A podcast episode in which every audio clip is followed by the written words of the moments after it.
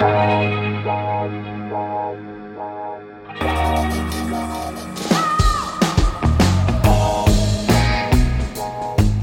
à lire, un podcast de Bernard Poirette. Quand il parle de Mary Pat Fennessy, l'inspecteur Michael Coyne dit C'est un sacré numéro. Si j'en avais eu une douzaine comme elle dans mon peloton au début du Vietnam, on aurait probablement pu éviter cette guerre à la con. Mary Pat est donc une dure à cuire, dure au mal et au cou une Irlandaise catholique de Southie, South Boston, qui en cet été 74 se ronge les sangs. Elle qui a déjà perdu son fils Noël d'une overdose à son retour de la guerre, voilà que sa fille chérie de 17 ans, Jules, n'est pas rentrée après une virée nocturne. Pour autant, pas question d'aller voir les flics, ça ne se fait pas.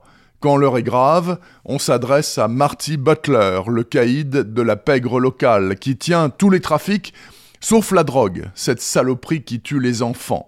C'est ce que dit Marty, qui lance ses hommes à la recherche de Jules, ou bien fait semblant, qui sait. L'heure est grave aussi pour Calliope Williamson, alias Dreamy, une aide-soignante noire dont le grand-fils massacré vient d'être retrouvé sur les rails du métro. Des témoins disent qu'il était poursuivi par quatre jeunes blancs, deux garçons et deux filles, justement la nuit où Jules a disparu.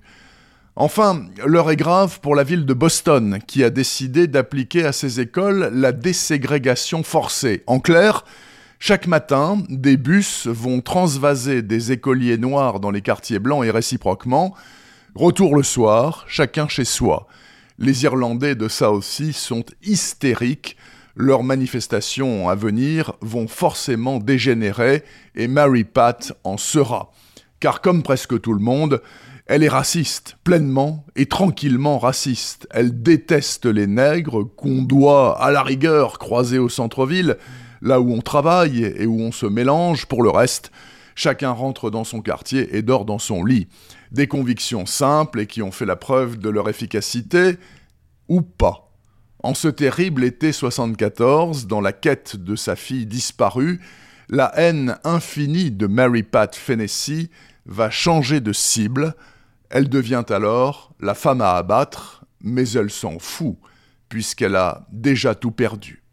Je conclus rapidement pour vous dire que Le silence de Denis Lehan est un chef-d'œuvre, pur et dur. Vous ne lirez pas trois livres de ce niveau cette année. J'ai dévoré ces 430 pages en 12 heures, sans aucune interruption. Lisez-le et offrez-le à tous ceux qui croient connaître l'essence des mots bêtise et rédemption ils vont en apprendre un rayon. Le silence de Denis Lehan est paru fin avril chez Gallmeister. Retrouvez le podcast C'est à lire avec Bernard Poirette sur toutes les plateformes de téléchargement.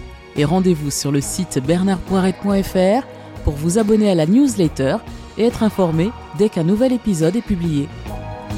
Suivez toute l'actualité du podcast C'est à lire sur les pages Facebook et Twitter de Bernard Poirette.